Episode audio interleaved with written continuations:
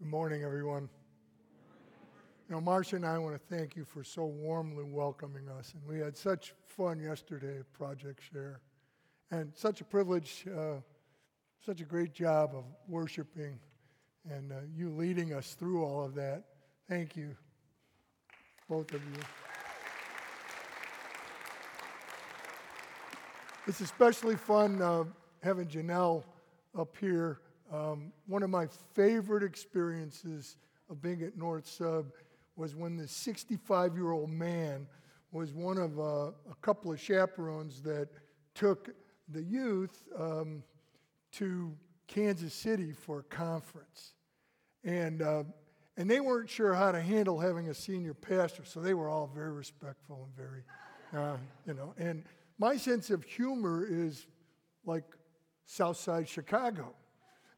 So I'm, I'm careful how I'm doing this with the kids, but I'm giving them a hard time. They just had two rules. One was to be respectful to everybody. Two was whatever I says goes. now, it took a couple of days, but then they started poking fun at me, and what a ball we had. And it was just a, just a precious, precious time. I was just sharing that with some other people. And you know what the kids did? Every time we'd be driving on a bus somewhere and I'd take, you know, a little bit of time to nap because I was tired keeping up with, they would take a picture of me. and then on the Sunday when we get back, they put all those pictures, they had like six of them with me sleeping. It was awful. And I want to thank Pastor Tim for figuring out how to keep you all awake during the sermon this morning by keeping it cool in here. Creative, creative, Pastor. Let's pray. Lord, we just thank you for your great love. We thank you for the expression of it in Jesus, which no one can deny. And we thank you for your word, which reminds us of your precious truth, how deeply you love us, and that throughout the scriptures it is clear, Lord, we come to a relationship with you not by what we do, but by what you have done through Jesus. It is by this grace, through faith alone, that you call us your children. And we thank you for this great privilege. As we open up your word today, I pray that you will use it, Lord. I pray that you'll let me speak from my heart on this issue. And I pray, Lord, that you will open hearts and minds for your purposes in their lives. I ask this to your glory, Jesus, in your precious name. And all God's people said, Amen. This morning, we're going to talk about the mentoring relationship, and I want to start out by playing a little game, kind of like a TV game. I'm going to give you the name of a very famous person who was in a mentoring relationship. And then I'm going to give you four names to choose from, and at the end, I'm going to ask you to yell out who that famous mentor was, okay? So the first name is Plato. Plato. So, choice A, Odysseus. Choice B, Aphrodite. Choice C, Socrates.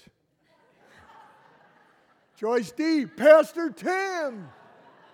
And the answer is Somebody said Socrates too. okay, I don't want to trip on that. Next one Alexander the Great. A. Aristotle. B. Donald Trump. C. Attila the Hun. And D. Pastor Tim. And who is it? Aristotle. Very good. I told people you were really a smart church. Okay. Number three, John Quincy Adams. Choices A, George Washington. B, Ben Franklin. C, Joe Biden. D, Don, Pastor Tim, right. And the answer is what? Ben Franklin. But I'm glad nobody said Pastor Tim. He's not old enough, smart enough, but not old enough. Okay. Number four, Marie Curie. A. Aretha Franklin. B. Henry Becquerel. C. Clara Barton. And D. Pastor Tim. And the answer is Henry Becquerel. Right. They both won the Nobel Peace Prize for work in radioactivity. Okay. Number five, Bill Gates, software, right? Giant and and um, uh, can't think of the word right now. I'm getting old. Philanthropist, philanthropist. His choices A. Al Gore. B. Mrs. Gates. C. Warren Buffett. Or D. And the answer is Warren Buffett, right. And the last one is Oprah Winfrey. The choices are Rosa Parks. B. Michael Jordan. C. Maya Angelou. And D? And the answer is Maya Angelou, right. Very good. So, we have a list here of infamous people that cover the time period of two and a half millennia, from the areas of philosophy and education to military conquest to the political sphere to science, to business and finance, to media and the arts. And I would surmise that in every case, part of that mentoring relationship also involved character development. Now, the Bible never uses the word mentor or mentee but it is nevertheless present in the Bible. Let me give you some of those relationships, just kind of a, in a survey. You have Jethro, who mentored Moses. You have Moses, who mentored Joshua and the elders of Israel. You have Naomi, who mentored Ruth. And you have Eli, who mentored Samuel, and Samuel, who mentored Saul and David. You also have Elijah, who mentored Elisha, Mordecai, who mentored Esther, and actually Esther, who mentored King Ahasuerus as it relates to the Jewish people. And you have Jesus, who mentored the 12 disciples, and Paul, who mentored Timothy. Now, today, we're going to be looking at that mentoring relationship, especially through the relationship of Paul and Timothy. And rather than just use one text and really unveil that, I'm going to do kind of a survey throughout the New Testament of the relationship between Paul and Timothy. Before we dig into that, though, I want to say a couple things about the mentoring relationship. There are formal mentoring relationships like we had up there, where it's clear one person is mentoring another. There are also informal mentoring relationships that take place that necessarily are not as clearly defined. And let me give you an example. Three years ago, I went into retirement. Now, as a pastor, I've walked with a lot of people as they've entered into retirement, given them my advice, perhaps my wisdom, but I knew that when I was going into retirement, I would absolutely need the advice of others who preceded it into me. And there are two men who I'm very close with that I trust very uh, much. One has been a 45 year old friend. Uh, 40, for 45 years, we've been deep, deep friends, a, a deeply spiritual man. Um, John Seiler, I love him dearly. Um, and he, I asked him if, while I was going through this, if I could talk to him about retirement, just to get his advice, some of his thoughts, some of his reflections on me. The other is a man who is here today, Ken Bryan.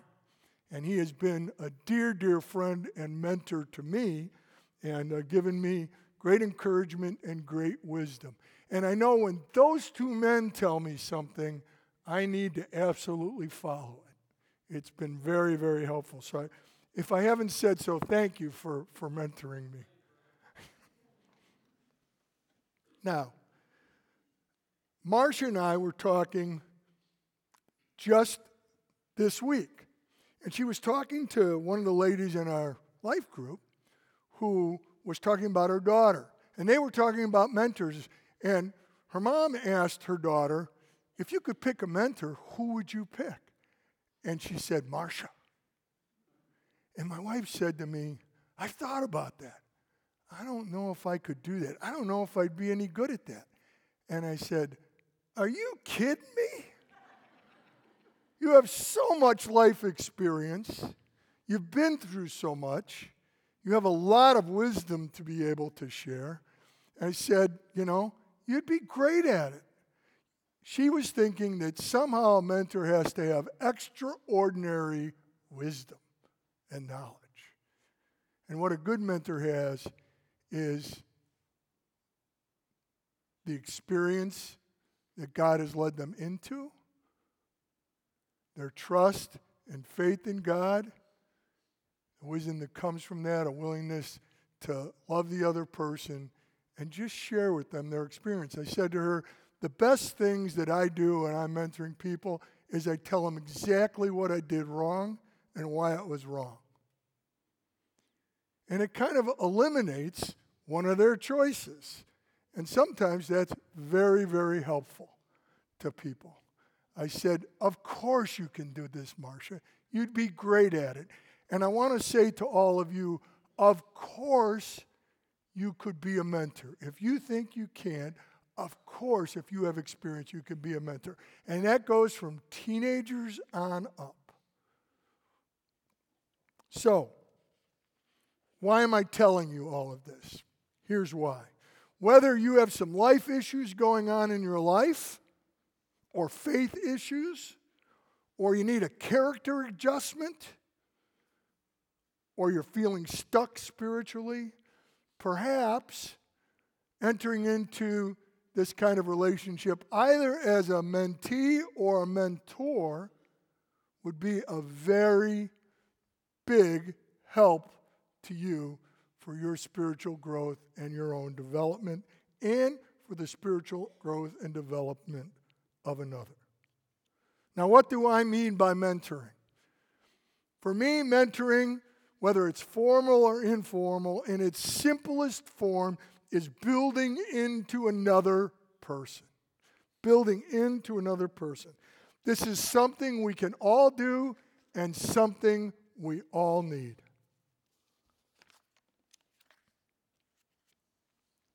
You know, when you get old, your, your uh, fingerprints kind of, you know, get, get slick, slickery, as we say and it's hard to turn pages. the big idea today is this that the mentoring relationship is an excellent instrument for spiritual and character development. An excellent instrument, time tested. So, I want to encourage you all to consider it. Lesson one whether you are a mentor or a mentee, each of you has a choice.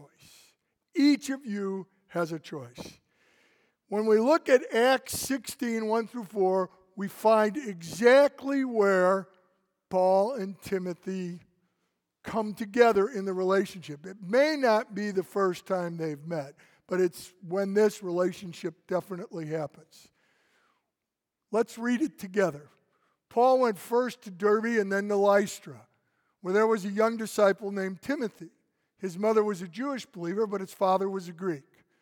Timothy was well thought of by the believers in Lystra and Iconium, so Paul wanted him to join them on their journey. In deference to the Jews in the area, he arranged for Timothy to be circumcised before they left. For everyone knew that his father was a Greek. Then they went from town to town, instructing the believers to follow decisions made by the apostles and elders in Jerusalem. So the churches were strengthened in their faith and grew larger every day. Paul has begun his second missionary journey. And he begins by visiting the towns he went to during his first, uh, first journey. And as he goes back, when he gets to the town of Lystra, he finds a disciple there, or a, a young follower of Jesus named Timothy. It's likely that he knew Timothy before because he knows Timothy's grandmother and mother, who are believers. What he learns is that Timothy is an outstanding follower of Jesus. The church thinks the world of him. So does he. So Timothy is one person that Paul would love to have on his missionary team and would love to mentor. So Paul wants Timothy to join him. Paul's choice. But what about Timothy's choice? Well, what we need to look at is the issue of circumcision, because Timothy's choice for Paul to be his mentor is seen in this. Paul's method for evangelizing was going to the synagogue first, and he would speak about Jesus and the truth of who Jesus was to all of the people in the synagogue, Jews and God-fearers alike. And what Paul knew was that there was an issue with what some people we would call today Judaizers. In Acts, they are referred to as the Jews. Paul says in that text, in deference to the Jews. Who were the Jews? The Jews were those who held deeply, um, deep prejudices against the uncircumcised. Paul believed that an uncircumcised half Jew would just stir up controversy and prejudice against the gospel. So he was requiring Timothy, if Timothy was going to join him, if Timothy was going to be his mentee, then Timothy would need to be circumcised. And we see in this decision that Timothy is. While circumcision is not required of Timothy to be saved, Paul asks that it be done for the sake of the gospel. The principle is one that Paul practiced. Look at what he wrote to the Corinthians I have become all things to all people, so that I may, by every possible means, save some. So Timothy follows Paul's principle and example and becomes circumcised. They both had a choice. Whether the mentoring relationship is spoken, unspoken, formal, informal, it doesn't matter. The mentor and the mentee both have a choice. You're not going to get stuck with somebody who is unsafe or somebody you don't want to be with. You have a choice. Lesson two the mentoring relationship is passing along the blessings of God that the mentor has received be it knowledge, wisdom, experience, or whatever else is relevant. And this is passed along from mentor to mentee. It is the natural flow of God's blessings. Very important for us to understand that. This is just the natural flow of God's blessings. Consider what God said to Abraham. He said, Go from your land, your relatives, and your father's house to the land that I will show you. I will make you a great nation. He says, I will bless you. I will make your name great, and you will be a blessing. I will bless those who bless you, and I will curse anyone who treats you with contempt. And all the peoples of the earth will be blessed through you. God blessed Abram so that all the peoples of the earth might be blessed. How was that to come about? Through the Messiah. The Messiah would be a descendant of Abram, and the Messiah would come to bring hope and life and salvation to the Gentiles as well. God promised later in the Old Testament to pour out his Spirit on the descendants of Abram. We read that in Joel 2:28. And 9 centuries later, we see the beginning of that and the full meaning of that to include the Gentiles as well. This is what Peter said to the people who, after he preached Jesus and he told them to repent and believe upon him, he said, Repent and be baptized, each of you, in the name of Jesus Christ for the forgiveness of your sins, and you will receive the gift of the Holy Spirit. For the promise is to you and your children, for all who are far off. That means the Gentile world. As many as the Lord our God will call. The Holy Spirit was promised to all who God calls. And believe me, there is no greater blessing than any of us can share than the blessing of Jesus Christ. Earlier this year, uh, I was talking to one of my daughters, and she was wrestling with an issue. And she could be a little sensitive about the fact that I want to talk about Jesus. Being raised a pastor's kid sometimes a little bit difficult. And she knows I love Jesus, but I see Jesus as the answer. And uh, my wife, you know, she she's good about saying, Craig, you know, you got to be be careful. Be careful. I said, there is nothing greater that I could share with my daughter or any human being. Nothing wiser than Jesus. That's the answer. And I'm glad to be able to share. And I think that's the blessing that we can give. Nothing greater than that. But the scriptures also say that God gives us other blessings that we're to share as well. Consider what Paul writes to the Galatians. He says, Therefore, as we have opportunity, let us do good to all people, especially those who belong to the family of believers. So, with the blessings of God that come to us, even our material blessings, not just our experience and our wisdom, but even our material blessings, we're to share that with others, to bless them with the blessings God has given to us. Let me ask you isn't that what you all participated in in Project Share? Isn't that what's gone on for 20 years in this place? Sharing the blessings of God with others? Whatever God blesses us with experience, knowledge, wisdom, love, faith, kindness, compassion, forgiveness, and the like, including our material possessions, we are called to share it with others. And that's part of the mentor mentee relationship. Now, let's look at how Paul passed along the blessings from God to Timothy. First of all, we need to look at the relationship Paul had with his mentor. We know that Paul was mentored by Rabbi Gamaliel, and he was a famous rabbi mentioned in the New Testament, but also mentioned in other uh, books as well.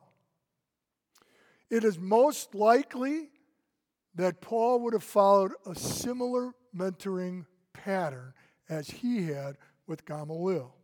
Now, how did they, how did rabbis get their students? The rabbis picked the best and brightest students, and they picked them to follow the yoke of the law that they were teaching. That was called the rabbi's yoke. That was how they interpreted Scripture, how they applied it. And so when Rabbi Gamaliel chose Paul, he was looking for a student, along with the other students, who could live as he lived and lived under that same yoke that Rabbi Gamaliel was practicing. Right? Now, what else would happen? Let me, let me go back one more step. If a student couldn't live up to the rabbi's standard, the rabbi cut him loose. When Paul met Timothy, he saw someone who could live out the yoke of Jesus that Paul was living out and professing and teaching. Consider what Paul writes to Timothy in his first letter. He says, Command and teach these things. Don't let anyone look down on you because you are young, but set an example for the believers in speech, in conduct, in love, in faith, in purity. Until I come and uh, devote yourself to public reading of Scripture, to preaching, and to teaching. Do not neglect your gift, which was given to you through prophecy when the body of elders laid their hands on you. Be diligent in these matters. Give yourself wholly to them, so that everyone may see your progress. Paul was passing along the blessings of his experience and wisdom to Timothy so that Timothy might win people over to the gospel. He was telling him that he should live up to the yoke of Jesus that Paul was practicing. And he was giving him clues on how to do that as a young man and to speak with authority so that older men and women would trust him and follow him and believe in what he was teaching. Scholars tell us that the gift is most likely Timothy's calling to be a pastor. Timothy would be the first bishop of Ephesus, and like his mentor, he would die a martyr's death.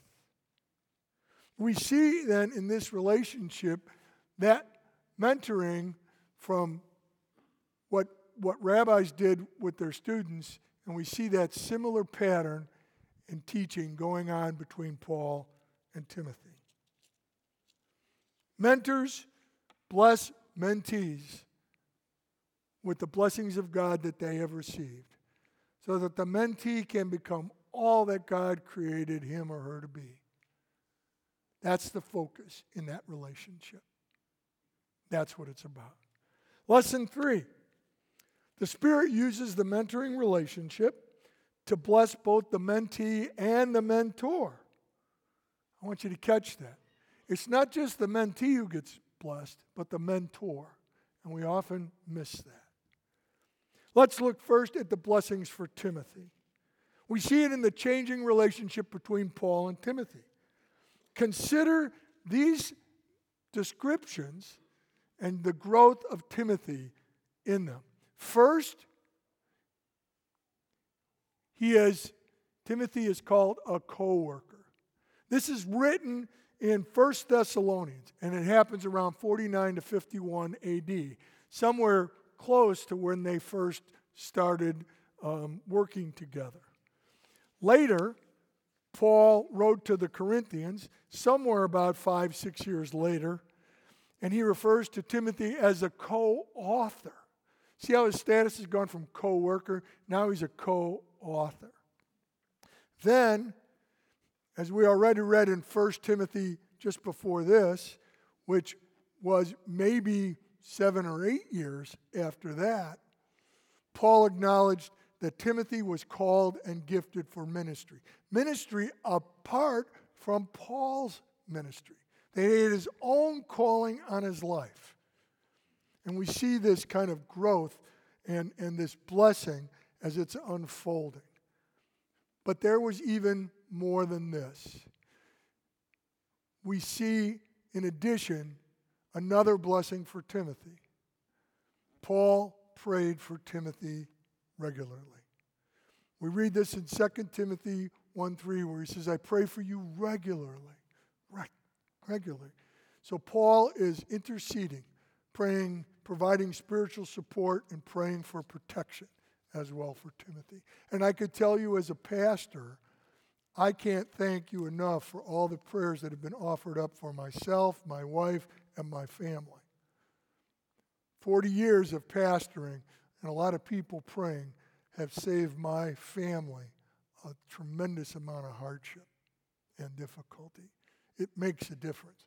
Prayer is no small thing that we can provide for one another. But what about the blessings for Paul, not just for Timothy? Well, just as Timothy benefited from prayer, prayer support, I believe that Paul benefited from prayer support as well. There's no direct evidence of Timothy pr- praying for Paul because we don't have any letters written from him saying that. But we can assume it. We can assume it, first of all, because the nature of a mentor mentee relationship, what? Is to model your mentor. And what does Paul model? But prayer. So I think there would be an expectation that there would be a reciprocal response of prayer for Paul from Timothy. We also see in their relationship a growing sense of intimacy between Paul and Timothy. A sense of intimacy, deep intimacy that Paul felt. We see when he writes to 1 Timothy, he calls him my true son in the faith. That's a very personal kind of way to, to express it to him. There's this growing intimacy for him with Timothy. Consider also Paul's request of Timothy at the end. This is his second time imprisoned in Rome in 2 Timothy. He's awaiting death. It's around 64, 65 AD. Only Dr. Luke is with Paul. All have left, some have abandoned him. He feels very alone, and he writes to Timothy and he says to Timothy, Come to Rome. Bring my cloak and my scrolls, he asks for. And it appears that Paul wanted the comfort of Timothy's presence, his friendship, and his companionship at the end of his life. And which of us wouldn't want that? There's one last blessing for Paul from the mentoring relationship, and it's true of all mentoring relationships. It's the mirror of self reflection. In my experience in mentoring others, every time I say something before I say it, I think about is that true of me in my life? I'm reflecting on an experience, but I'm asking myself, am I still living that out? Is that still true? Does that make sense? And then I share it. And it's not unusual for me after I leave and I have time alone in self reflection to ask myself, are there things about that experience that I missed? Should there have been something more?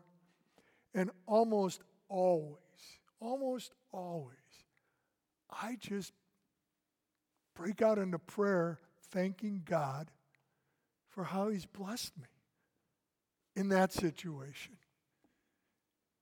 It's a way to revisit some of the blessings of God, and you can't help but praise God and be thankful for it. So, this mirror of self reflection can be very, very helpful. Perhaps Paul did the same things. This would be consistent with what he wrote in 1 Corinthians chapter 9 when he wrote, So I do not run like one who runs aimlessly or box like one beating the air. Instead, I discipline my body and bring it under strict control, so that after preaching to others, I myself will not be disqualified. He, he was asking certain things of the Corinthians, and he was eh, saying, I put myself under that same discipline. If that was true with the Corinthians, wouldn't that be true of the mentoring relationship he had with Timothy as well? That he would be checking himself.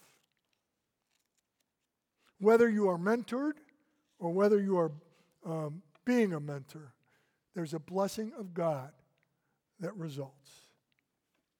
What I want you to remember about mentoring today, and perhaps even most importantly consider, is that mentoring is not only a formal relationship, that it can be informal. And informal mentoring can be extremely helpful and easy to do because there's not a formal time that you get together, not a formal time that you speak.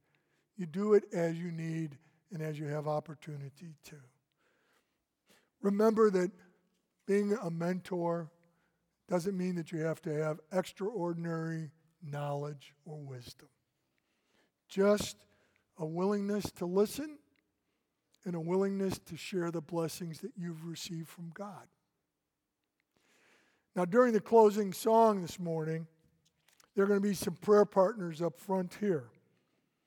And if you've not made a decision for Jesus yet, then if you'd like, come forward and ask them to pray with you. Perhaps your prayer is to ask for a mentor, someone who can help you examine the truth of the gospel, someone you can ask the hard questions about.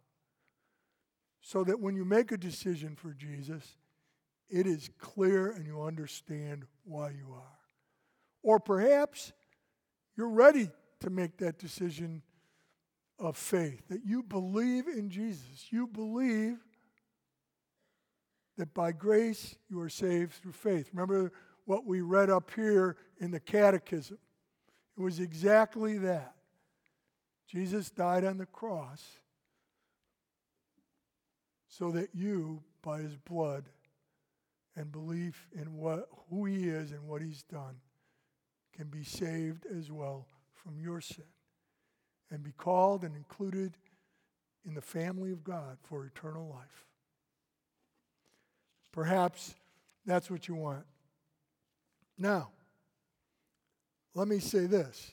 If you're somebody who'd like a mentor to come alongside of you, but you're not sure who to ask, come forward and ask them to pray with you about maybe finding a mentor if there's one for you. Or if you're not sure about whether or not you make a good mentor, but you'd be willing to do it, come forward and pray and ask God to make that clear and to show you who He might want you to mentor. You know, Jesus said, Where two or more are gathered in my name, I'm there. Well, there's plenty of us here who believe, and He's here. But when you pray with somebody else about something, there's extra power in those prayers. I want to encourage you not to be afraid to come forward and pray about this. So I would invite you to do that in the end of the service. Would you join with me in prayer now? Lord Jesus, we thank you for being the great God that you are. Come down from heaven, taking on human form, giving us not only the example of how we should live, and the wisdom, the true wisdom of your yoke. That is, that there is truth in the law, but it is by grace and mercy and faith and forgiveness that we come into full relationship with you. And you have expressed your great love and desire for us in the cross. Help us, Lord, to keep that in mind. Help us to be willing to share our lives with others and use us to bless them and build into them.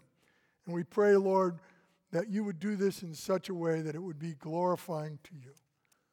We thank you, Jesus, for doing this with us and for giving us that calling to do it with others. We pray this all in Jesus' name. And all God's people said,